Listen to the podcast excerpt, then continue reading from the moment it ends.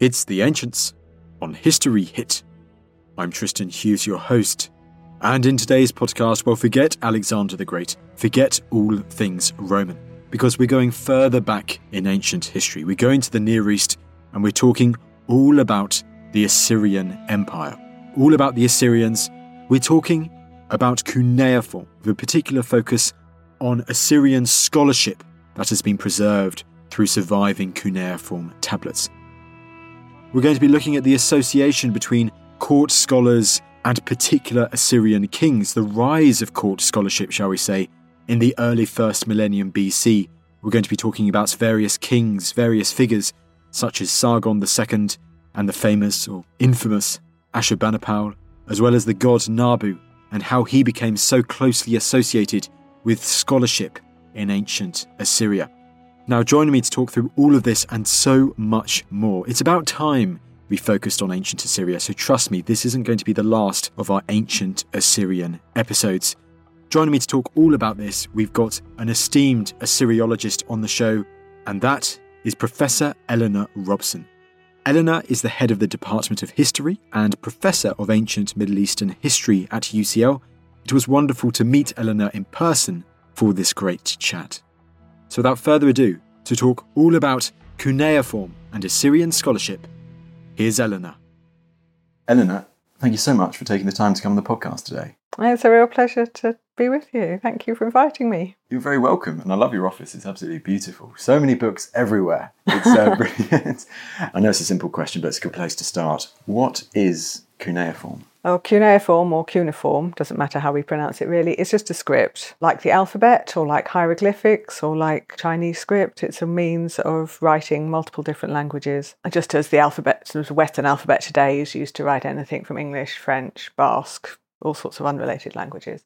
So it was developed um, in southern Iraq, we think, over 5,000 years ago and was used for over 3,000 years across the Middle East to write a, a variety of different languages, including direct or indirect ancestors of um, modern day Hebrew and Arabic, languages that we collectively call Akkadian, that includes Babylonian in the south of Iraq and Assyrian in the north.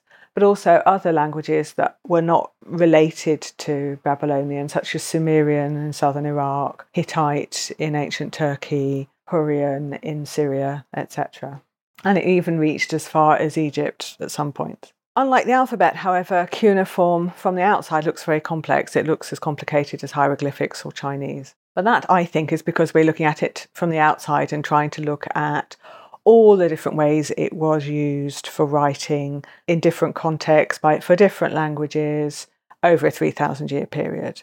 And if we focus down on what any one particular group was using in this whole superset of cuneiform scripts at any one time, we see that it's actually much more manageable. It's still not an alphabet, it's a complex mixture of syllables and word signs, but it's not nearly as scary as it first looks. And I'm guessing though with cuneiform, the you know the huge time period with which it's used and the various different cultures that used it. Let's say cuneiform of Neo-Assyrian times, would it look quite different to that being used in, let's say, Babylonian times at the time of the Macedonian conquest or something, half a millennium later? Yes, absolutely, it would. So there are various things that change. So cuneiform, I should have said earlier, is marking the surface, usually clay, with wedge shaped marks to make signs. So that's literally what it means. But just as, say, modern day handwriting styles change, and you can look at an old document and just by looking at it guess, oh, this is Victorian or this is medieval, a trained cuneiformist can do the same. And then when you start reading, you realise that spelling conventions change as well. And they also depend on context and that the format of documents is also very genre dependent and, and time dependent. So again, when you're looking at um, you know pulling a random manuscript from a modern day library, you can tell before you start to read roughly what you're looking at. Is this a legal document? Is this a novel? Is this printed? Is this handwritten, etc. So again, all of that is encompassed in the changing, the, the evolution of cuneiform and its dispersal across the Middle East over 3,000 years. And you mentioned like written documents, novels. So in terms of like administration, mythology, and all of that, um, within cuneiform, it seems that there are these various subcultures, shall we say? Oh, yeah, absolutely. So, cuneiform was probably invented in order to do um, bookkeeping where to keep control of assets, debts, etc., of big institutions over 5,000 years ago. And for at least the first half of its history, was used almost exclusively for that. So the late Assyriologist Bob Englund estimated a few years ago that 97% of our evidence is numerical, administrative, etc. But it's a vast amount of evidence because all the stuff that survives was written on clay or other durable materials. So we have just huge amounts of material to work with. I mean, probably quarter of a million documents in the British Museum alone, and never mind all the other museums scattered around the place. Iraq, Turkey, uh, Syria have big holdings, lots of uh, European and North American museums, and East Asian too. So there's just a vast amount to work with. And then from that legal document, so people showing that they have ownership rights or owe people and then gradually evolving into letters, sending information and orders first, and then more kind of emotional and content. Intellectual content develops quite late. When I say late, I'm talking about the last third of the third millennium BC, so that's probably very early for most people, but it's all relative. And so the intellectual traditions where people are writing down knowledge that was very complex or very lengthy is a, is really quite a small part. And in the early days, certainly, and probably for most of the tradition, very closely related to religious culture and also to political power. And is this where we start seeing this royal link to intellectual cuneiform? Like straight away, you mentioned the religious side, but political power too. Are we thinking royalty at this time as well? The first evidence, the really good evidence we have of kings wanting scholars in their court to advise them, as opposed to, say, uh, military generals or provincial officials, people who weren't in control of other people or vast amounts of money. The most direct evidence we've got is the 18th century BC, of course. Indirectly, we can probably infer that for another three centuries or so before that. And so, what sorts of intellectual enterprises are we talking about within this scholarly cuneiform culture? The kings, they're most interested in finding people that can help them make decisions without having their own vested political or military interests. So they're interested in divination. Now, that to us sounds very unscholarly, very mumbo jumbo, and yeah, deeply unscientific. But if you imagine yourself that you are the ruler of a large kingdom, you have military advisors who are in control of large armies. You have perhaps provincial governors who also have their own vested interests. You live in a world um, which is governed by the gods. As far as you're concerned, the gods make all the decisions about what happens, and you need to keep in the gods' favour in order to make sure that nobody is conspiring against you to murder you, the next neighbouring king isn't plotting to overthrow you, etc. And so, who do you find to give you objective advice? It's people like you who are elite and male, might be connected to you, but aren't, you know, don't have the power to overthrow you because they don't have resources at their disposal. And yet you're a ruler, and so you don't want to be seen to be weak. So you're consulting the gods. And divination is a means to do that. So the early evidence we have is a very strange to us concept of examining the entrails of sacrificial animals for signs from the gods in a very deliberate and public ceremony in which the, the question that the gods are being consulted on is public within the court so that everybody knows the king is asking, Should I appoint so and so to my inner cabinet? Will they be loyal? So they know the king is thinking about these things. And then the diviner sacrifices an animal, systematically examines the entrails, and that observation process gets recorded by a, a scribe standing next to him. And the gods send messages through the entrails, which are collectively positive or negative. And that is not the end of it. That's a set of starting points for the king to then to go into private conversation with the diviner and have a conversation about the loyalty or otherwise of this potential appointee. And so when the decision is made, it seems to be the gods' decision because they have sent the messages. But in fact, there's a lot of sort of social work going on co opting the whole court into this big decision making event, knowing that it's happening and knowing that the gods are looking out. So don't even think about being disloyal, but allowing the king some privacy to make a choice with a, a, trusted advisor who isn't doesn't have an army or, or land at his disposal to and a means to rebel against. So the diviners are kept quite separate from the rest of the court, but they're often, yeah, male and elite and uh, related to the king in those early days. Okay, it's, it's interesting how, they, as you say, they kind of spill into this area of, of advisors, as it were, of all places, as advisors for the royal figure. And they also do other things as well. But that idea of the royal advisor who, who sees the future is actually not, hasn't entirely gone away.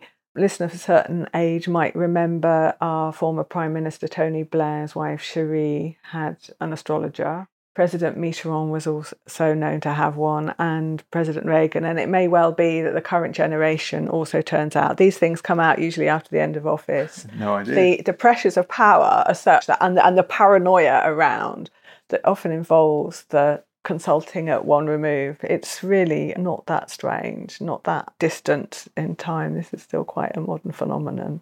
You join the Ancients podcast. It's about ancient Assyria. You stay to hear about Tony Blair's, you know, the astrology links to Tony Blair's wife. That's amazing. I didn't even know that at all. I see to modern day.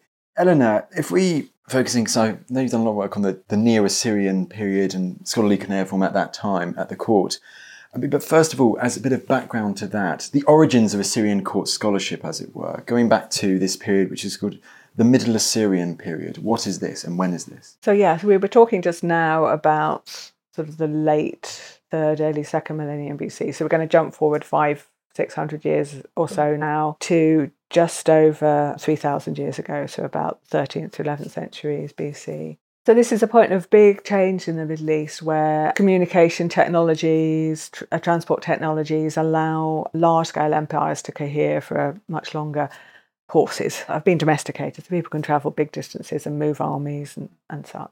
So, there are new powers on the stage, and particularly in northern, what's now northern Iraq, um, Assyria, who as with many newcomers to a political stage, are slightly, perhaps have a slight inferiority complex to longer established ones. And so bringing in different types of advisor from the south, from Babylonia, to help them consolidate their reign and get the gods on side is, is really important. So we start to see this in Assyria just as Assyria starts to get large. So as it's gaining more territory through military might, that also brings the conquest, brings more wealth because they're essentially pillaging the, the conquered areas and, and, and starting to uh, move people around as well. The more wealth they gain, the more suspicious they are of how effectively they can keep it. And there's worries as much about inside threats as external ones. So yeah, we see then this big mig- I wouldn't say big migration, but that's not the right word. I think significant but small numbers of scholars moving gravitating towards the Assyrian court to advise them.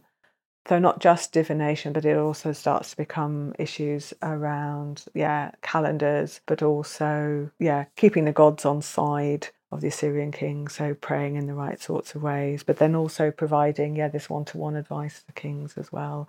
So we start to see kings naming their sort of chief scholarly advisors, their senior scholars, who will give all sorts of advice. That's interesting. So, so we can kind of tell now that people are travelling to these courts to be at this place where they know that their their knowledge or whatever is going to be used by the, the person in power, as it were. Yeah, so patronage relationships are something that we find across pre modern courts, not just in the Middle East. So we can see it even earlier when the first uh, Assyrian kings of that style of governing are in correspondence with Egyptians. There's a lot of movement of doctors, for instance.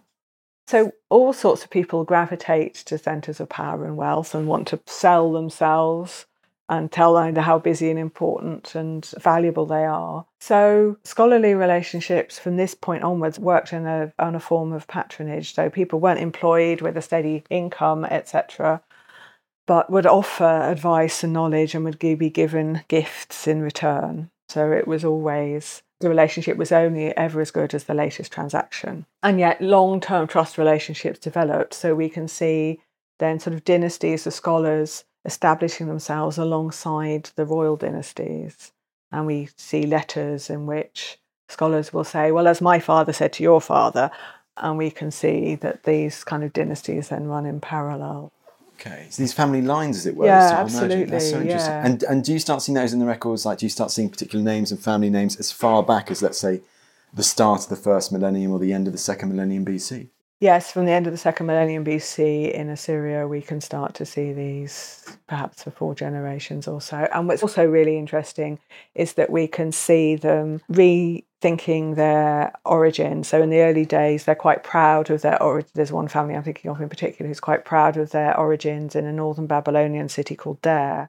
and then within three three generations they've kind of conveniently forgotten that and there's as if they've been in Assyria all along they've completely naturalized and integrated and the prestige of having a family that was from a, an old Babylonian city was not so important anymore because it was all about a nationalist Assyrian identity by that point. The Assyrian power had grown strong enough not to actually want to really think about external sort of knowledge as we get to the start of the first millennium BC in the Neo Assyrian Empire, do we see, especially let's say between the 9th and 8th centuries, do we see this evolution, let's say, in cuneiform court scholarship during this time? Yes, absolutely. There's a lot of change, and it depends very much on individual rulers and what their relationships with scholars are. But yeah, in the 8th century, right at the end of the 8th century BC, King Sargon, we now call him Sharrukin, who was himself a usurper, had an advisor who correctly predicted the outcome of what turned out to be a really major battle up in what's now essentially Armenia, Urartu, the kingdom to the north of Assyria.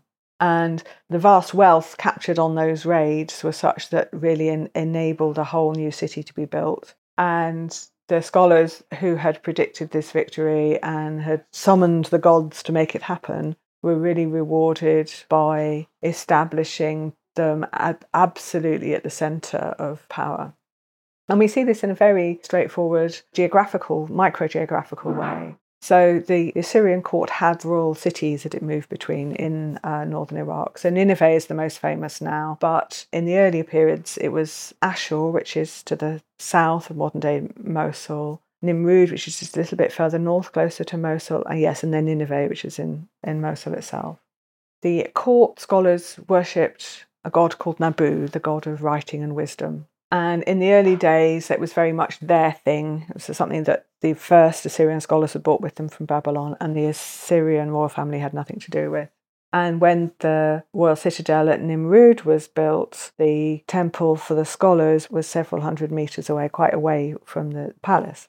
When Sargon got all his lovely new booty from Urartu and set up a, yet another royal uh, city in a place called Dur, he called Dur Sharrukin, Fort Sargon, and that is known by the modern name Khorsabad. He built the temple for Nabu right next to the palace with a little bridge linking. So he really starts to bring Nabu into royal ideology absolutely centrally, and we can see this happening in about the 10th year of his reign. And then over the next few generations, as his successors, his descendants have differing relationships with scholarship and particularly with the sorts of scholarship associated with the god Nabu, it comes and goes.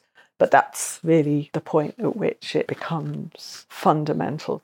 And it's so interesting in regards to the evidence that you have for that, the, the remains of temples. So you have these temples now at this time being dedicated well, well to a god and associated almost completely, and forgive me if I'm wrong with that, like, but with scholarship, it's right at the heart of the, the royal regime. Yes, absolutely. Um, so the god Nabu had been worshipped in different forms for a millennium by this point, but that's the point at which he becomes central. So previously there had been Ashur, the sort of the the god who is the embodiment of the state, who always remains important. Um, Ninurta, the warrior god, had been the, the other really important one he gets poor love gets rather pushed aside in favour of Nabu. So there's this shift then in, in ideology that it's not all just about brute force, but there's a kind of an intellectual element to governing large empires, and that it's really important to have the gods. I mean, the, we have to conceptualize the gods as actors in all of this too. The temples are places where big political and military decisions get made, and the gods are conceived as being fundamental to that as well. They carry an awful lot of weight. And as gods rise and fall, then all the people surrounded by them do too. Um, the, the, these places now, we have these scholars based, and you said this link with the gods as well. But let's say for academic pursuits like mathematics or astronomy, astrology, would these places be where these figures were practicing that as well? They absolutely were, yes. So the kings are interested in divination. And we talked about divination by sacrifice. But by the first millennium, they're also interested in divination from the, the skies. And that involves a lot of observation and prediction. So there's a lot of mathematics and, and stuff going on there. And the scholars have their own intellectual pursuits too. So, for instance, at, at Nimrud, the temple of the god Nabu, it's one of my favourite places in the world. It's such a beautiful place. The god, you imagine the god as this sort of huge anthropomorphic statue seated on the throne, male god. And then his other half, Tashmetu, is in the shrine next door. Literally, they have parallel shrines. Their doors open out, and Nabu looks out across the courtyard onto the library. And so all of the cuneiform tablets that constituted the scholars' library were stored opposite. So there's this direct visual relationship. That's the inner sanctum that only the scholars go. There's an outer courtyard that has a little mini version of the throne rooms for Nabu and Tashmetu, and a throne room so that when the king comes, the statues of the gods are taken out and moved there, so the king can then have his little retinue, etc., and consult the gods with the scholars there. And so that's, again, it's privacy. It's outside the palace. He goes out of the palace into this space that's protected by the scholars and can commune with the scholars and the god in privacy and have his conversations without being earwigged by visiting dignitaries, by members of the family, etc. The, the, fact that we know so much about this particular temple is a, it sounds like one of the great archaeological discoveries for, for Assyriologists and the like, for learning all about this stuff. It sounds incredible it's one of my favourite places. I mean, one of the joys of Assyriology is that over the past hundred or more years, long term excavations with documents in situ has provided us with vast wealth of knowledge in the way that classicists probably find quite hard to conceptualize.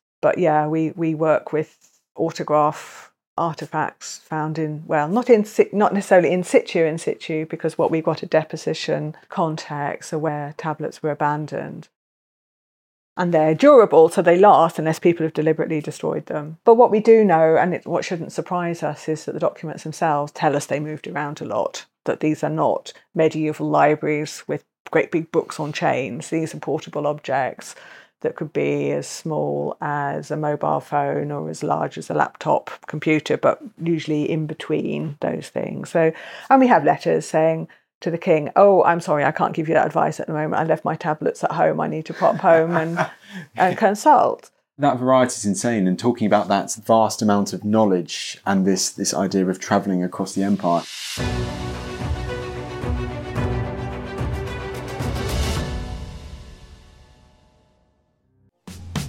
How can toilet training cows help save the planet? Should we start renting our clothes? And why on earth is Bez from the Happy Mondays now keeping bees? I'm Jimmy Doherty, TV presenter, farmer, and conservationist. And these are just a few of the questions we'll be answering on my new podcast on Jimmy's Farm from History Hit.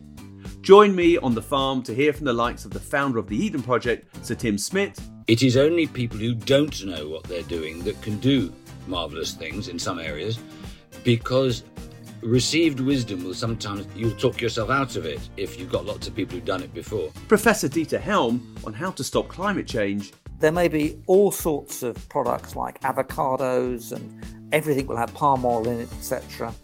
And these have not just long distances involved in, but they're not actually producing what could be produced on the land and the frame that it's set. And my old friend Jamie Oliver. I think I was stupid enough naive enough and unspoilt enough about the world that we live in. Listen to On Jimmy's Farm now, wherever you get your podcasts.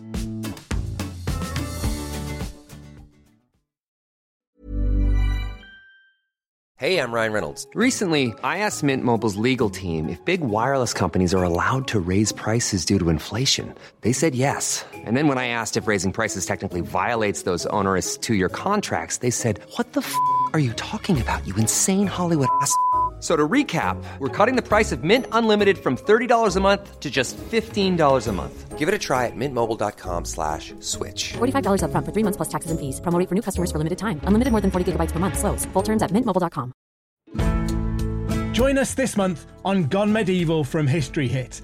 I'm Matt Lewis. And I'm Eleanor Janega. This April, dive into our special mini series. With the help of leading experts, we're tracing the foundations of England by exploring the country's most powerful Anglo Saxon kingdoms. We'll be looking at Northumbria, Mercia, and Wessex, as well as the rulers and their councils who helped shape a nation.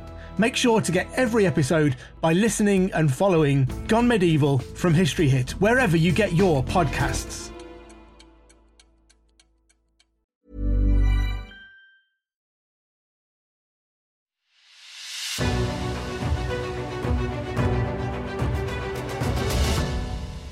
We then move on to this particular time period where there seems to be a lot of interest in, a lot of focus on, which is the early 7th century, mm. why is there such a focus on this particular time period for this? Because we have amazing depth of evidence. Nineveh, which is essentially modern day Mosul, and Nimrud, which is very close to it, just to the south of it, were the first two Assyrian cities to be explored by Europeans in the early 19th century. So the French first, and then the British, who were just digging stuff up to take to the Louvre and the British Museum. To cut a long story short, it's more complicated than that.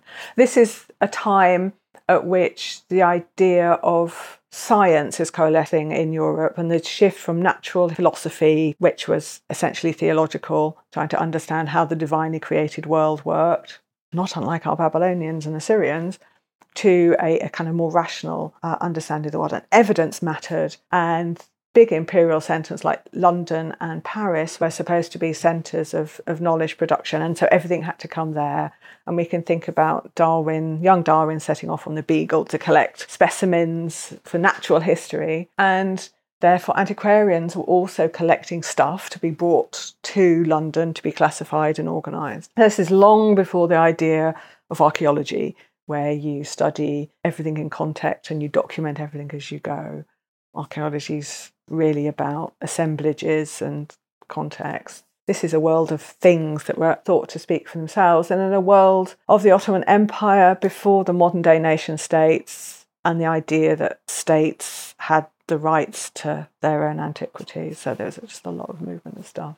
And so, young British explorer called Austin Henry Layard lucked out on a vast collection of cuneiform tablets that he found, or his team, in fact, his foreman, his Iraqi, what we would now call Iraqi, but Ottoman, local Ottoman foreman Daoud Toma found. And luckily for him, these cuneiform tablets had all been burnt in antiquity and fired when the Medes and Babylonians had sacked Nineveh and destroyed it in 612 BC. Nobody could read the script yet, but they were beautiful and they were indestructible because they were essentially terracotta.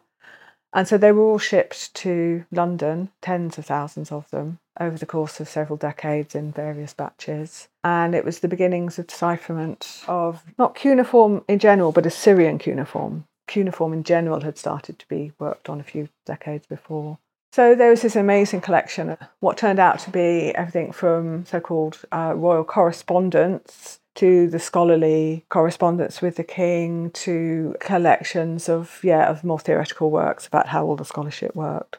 It took well the decipherment is still not finished. There's a big project at the british museum at the moment to finish it off but yeah it's it was the foundation stone really of the assyriology in northern europe so how did this this foundation stone how did it lead to this whole idea, this notion of the name Ashurbanipal's library. I'm sure, I know you've done a lot of work on this, so feel free to go into the detail. So this is controversial, so there will be colleagues who disagree with me on this. I come from this from a history of science training, which is very much my background.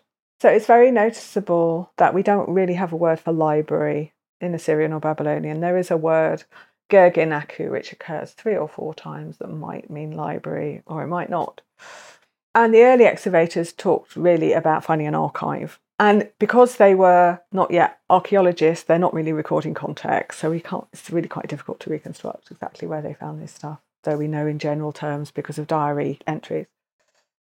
Nevertheless, when the tablets got back here and people started to work on them, they started to arrive in about 1839, 1840. So there's a whole generation of people just working on these. This is at the same time that the central part of the um, British Museum is, well, the British Museum is starting to be opened. This is really the, some of the newest stuff that arrives there. And they're starting to build the big round reading room in the centre of the British Museum that becomes the British Library. And so they're literally surrounded by thinking about how collections form and how buildings form. And there are inscriptions on the bottom of some of the tablets, what we call colophons, basically book plates describing how what the tablets are for. And it's clear that some of them at least are for the king's own use, King Ashurbanipal's use.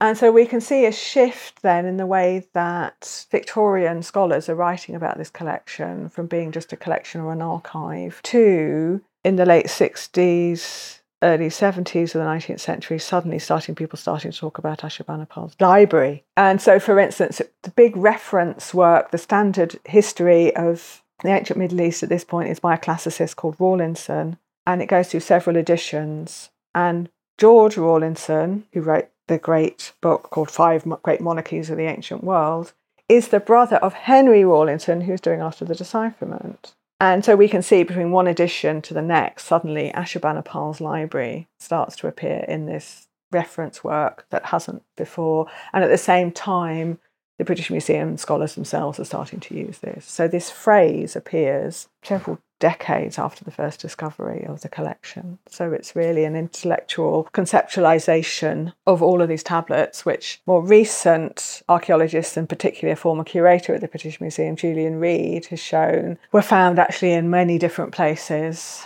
Four or five, possibly even six different places across the palace and temples of Nineveh. And what do you think this therefore tells us about the actual like scholarly layout of somewhere like Nineveh at the time of Ashurbanipal and, and other cities in the Assyrian Empire at that time? It's difficult. So we know there was a temple of Nabu because we have tablets with colophons on them describing that. The tablets being deposited in, in the collection there. And the very meagre remains of the foundations, which were unfortunately really badly excavated in the early 20th century by, by the British Museum. And then we have various parts of the library in which the tablets were found, often en masse. However, what we don't know is whether they were found undisturbed or whether they were the result of invading armies coming through and searching for stuff. Because again, we've got good parallels from other periods where this happens too.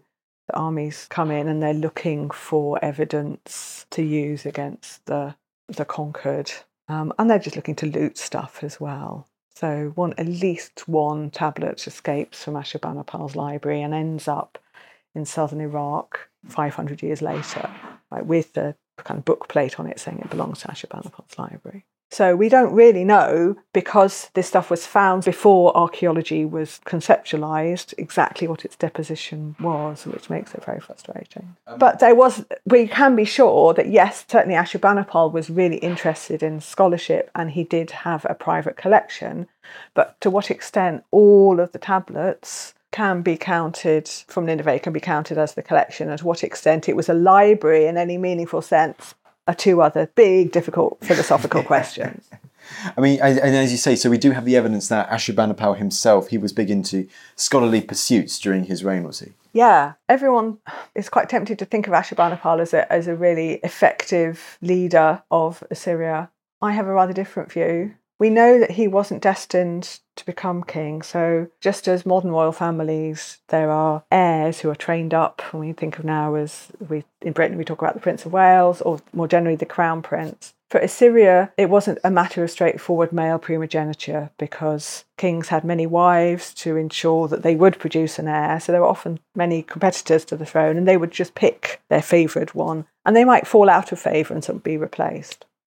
Ashurbanipal was not the firstborn son of the firstborn son, and he'd been trained up for actually to be probably a priest of Nabu. And uh, some of the colophons that we have that name Ashurbanipal actually talk about him as a prince and in the context of the worship of Nabu. So there's a series of sort of happenstance, uh, grisly accidents, murders, etc., and his father changing his mind about who successor should be. So Ashurbanipal, to cut a long story short, ends up on the throne of uh, Assyria without the normal training to be a crown prince, and particularly has no military training. He's in charge of this vast empire that stretches from essentially the top of the Gulf, sometimes sort of into Egypt, right up into Turkey, Mediterranean coast, etc. No military training. What does he do? What has he got at his disposal? He's got all of his scholarly training and his worship. We can see this. He doesn't go and battle. If you look at his sculptural reliefs, he isn't leading an army in the way that his grandfather Sennacherib did. You look at his inscriptions as well. He's staying at home and praying for the good outcome of the army. And he's when there's particular uh, military victory and the uh, enemy head of the enemy forces are captured, the head of the enemy forces is transported back to um, Nineveh, and you can the famous garden relief in which Ashurbanipal is having a nice picnic in the garden with his wife, and there's Teumman, the captured king, hanging on the tree right? So scholarship, scholarship, scholarship, all the way from him because that's the only thing he's got, and essentially it doesn't work very well. And the, the empire starts to collapse around him. So there's this huge amount of scholarly production in which he's collecting, he's getting his, his invading armies to, to find all the scholarly tablets they can and bring them back and recopy them. So we have in the British Museum tablets in Babylonian script that were found in Nineveh. And then there are documents also talking about the recopying process, poor captured scholars in fetters, in chains, being forced to copy out either from memory or from stuff. So he's going through this whole process of reappropriating knowledge for himself, for managing this empire, because he's really not got a very good grip on it too. So there's this whole process of erasure of the traditions of transmission. Normally, scholarships, will, scholars will write at the bottom of their tablets, well, you know, this tablet's been in my family, or I've borrowed it and I've made a copy from you know another member of the community, etc. So we get these big trains of transmission. Ashurbanipal, no, this is the tablet of Ashurbanipal, king of the world. Right. And then, so we presumably think that the other tablets from other places were probably meant for disposal once they'd been recopied and standardized. This all collapses, I think, because it's not revenue generating. I mean, the whole of the empire depends on just conquering booty. It's a really sort of centripetal. You grab resources from the outside, from the peripheries, and you bring it in, and there's this conspicuous consumption in the middle. But Ashurbanipal is at war with his brother, in, who is governing Babylonia, and there's this really destructive civil war essentially that again is a huge drain on resources and doesn't bring anything in. So everything starts to collapse pretty fast. And we can trace over a decade the stopping of the production of writing in the court. And we can also see at the same time there's a shift in governance. So assyrians didn't count years. They named them after or the king chose an eponym, so a year would be named after a particularly favoured official. And in the early days of the empire, there was a kind of rota about who, which people in which jobs got to do what has a year named after them in a roughly a decade long cycle. It then became a more kind of way of showing favour. By the end of Ashurbanipal's reign, he's choosing the chief courtyard sweeper and the chief cook. He's no longer choosing great imperial officials of the major provinces, the senior military officials. I mean, he's real kind of down to kind of this little sort of, I always think of him as kind of Miss Havisham kind of setup in this collapsing palace with just his faithful retainers around him in the last three decades or so it's amazing how it goes from heyday to decline, yeah. doesn't it? In that, that period, from what you can kind of interpret from the records that survive, isn't yeah. it? I mean, there are all sorts of other reasons for the collapse. There was a major environmental problem, so there were famines and you know harvest failures, etc. But this is somebody who was just really ill prepared to rule. Eleanor, one of the th- really things which was interesting there was that you mentioned obviously there's quite a lot of Babylonian links during this time of this cuneiform, and one of the jobs that you mentioned that these scholars are doing, it's not just advising, it's it's copying cuneiform that's already been written elsewhere and remaking it, repurposing it so it's in Ashurbanipal's image, shall we say, something like that? Yes, absolutely. So we've been focusing a lot on royal scholarship, but there are also people, non royal people, that need and want advice, whether through uh, illnesses or wanting to know about the future, etc., and sort of making their own personal plans. So there are scholars attached to temples, not particularly the Temple of Nabu, not only the Temple of Nabu in Babylonia and South Iraq for all the period we've been talking about. People who would have, yeah, for some parts of their lives be doing that, but also would have a life outside the temple working with private clients. I I mean, we think of priests as having a vocation, and that's all they do is is look after their flocks. But for Babylonian priesthood, it was a very part time privilege and duty that went with being a particular male members of particularly elite families and the more the, the brighter and more scholarly would would do that and there'd be other members of the family who would just be you know running the family business etc and trading or, or whatever it was. And then others might be going into local politics. So well connected families doing this whole variety of different things. Again one can think about victorian parallels of you know eldest son inheriting another son going into the army another son going into the priesthood that kind of thing going around so there's all of this happening in Babylonia and other temples in Assyria, all the period we've been talking about. But Babylon is where it starts, and it's where the Assyrians think of as the culturally. They have a kind of inferiority complex about Babylonia. It's it's culturally more sophisticated than Assyria. Though Assyria has its own cultural production too, but there's always this sense that Babylon's doing it better, and that Babylon is where the you know where the real knowledge happens. So they're keen to get. They're keen to get always keen to get scholars and always keen to get knowledge from Babylonia. Yeah. And I guess that also highlights one of the other themes that we talked about already, and once again to stress you know, throughout this period this idea of travel across the Assyrian Empire beyond the borders of Assyria of these intellectuals accompanying the king to these places or wherever itinerant scholars should we say? Yeah so there are itinerant scholars who are yeah moving to power to look for patronage. The king would take scholars with him on on military campaign when scholars did go or the you know the army would take a scholar on campaign as well and then there were also, yes, sort of major centres of learning of temples, and the scholars would go on their own anyway. Because the scholars have patronage relationships with the king, they're not with him all the time. And again, our correspondence shows us that some of these really important people could be away from the king for quite a long period of time, looking after other people, looking after their own affairs. They're not sort of stuck to him with glue, and different types of scholars have different sorts of arrangements with the king. So some you might only see the king perhaps a couple of times a year to come for big occasions and be in, in correspondence with him all the other times the ones that were much fit, more physically close to him are the ones we perhaps ironically know least about because they were more rarely in, in written correspondence and didn't need to necessarily ask permission to have an audience with king because they were intimates and they could just chat, talk to each other. So it's the scholars that were a bit more physically and socially distant to the king we know most about. And, do we know, last question I'm going to ask, I mean, do we know particular names? I mean, from the ancient Greek and Roman world, we hear of like these astronomers or these scholars who have a particular name. But is it similar with ancient Assyria? Do we know particular names of people who were these scholars? Yes, we absolutely do. Because we, a we've got their correspondence, and b we've got these book plates, these colophons at the ends of the tablets that give us all of their genealogies and who they're copying from and who they're learning from. So when I was talking about earlier about dynasties of scholars, then yeah, this is this is the evidence that we've got. So we don't know all of them, but we know the most important. And yes, it's sort of we're talking in the orders of dozens at any one time rather than hundreds, but these are the real elite. I mean, so you mentioned as we wrap up now, as Ashurbanipal's reign goes on, that, that you seem to see this decline. So, what do we know about cuneiform scholarship as we get to the end of the Assyrian Empire? And I guess how it endures from then on. Hmm. So it's all collapsing in the palace, but it's continuing in the temples outside. So we can see in Ashur itself and in and in Nimrud and in more provincial places, even like Huzirina, continuing right until the, the invaders get there, and we can track the invaders moving westward in the uh, late seventh century BC. People flee and they resettle.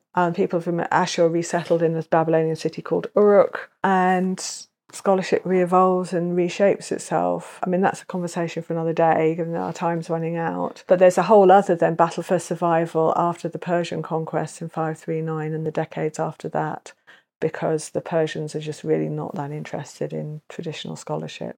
And yet it endures and sort of gradually peters out over the next half millennium or so till the middle of the first century BC as well. Our last evidence is. So much still to cover, as you say, that'd be a chat for another day. But I think from all we've chatted so far today, and doesn't it really stress like the importance of cuneiform scholarship, of cuneiform research going forwards for looking at this time period and not just you know the most prominent figures, but what's happening around administration and so much more during those many centuries. Oh yeah, I mean, you know, we could have had another whole other conversation about the project I'm working on at the moment, which is about literacy in an agricultural warehouse in the Babylonian countryside.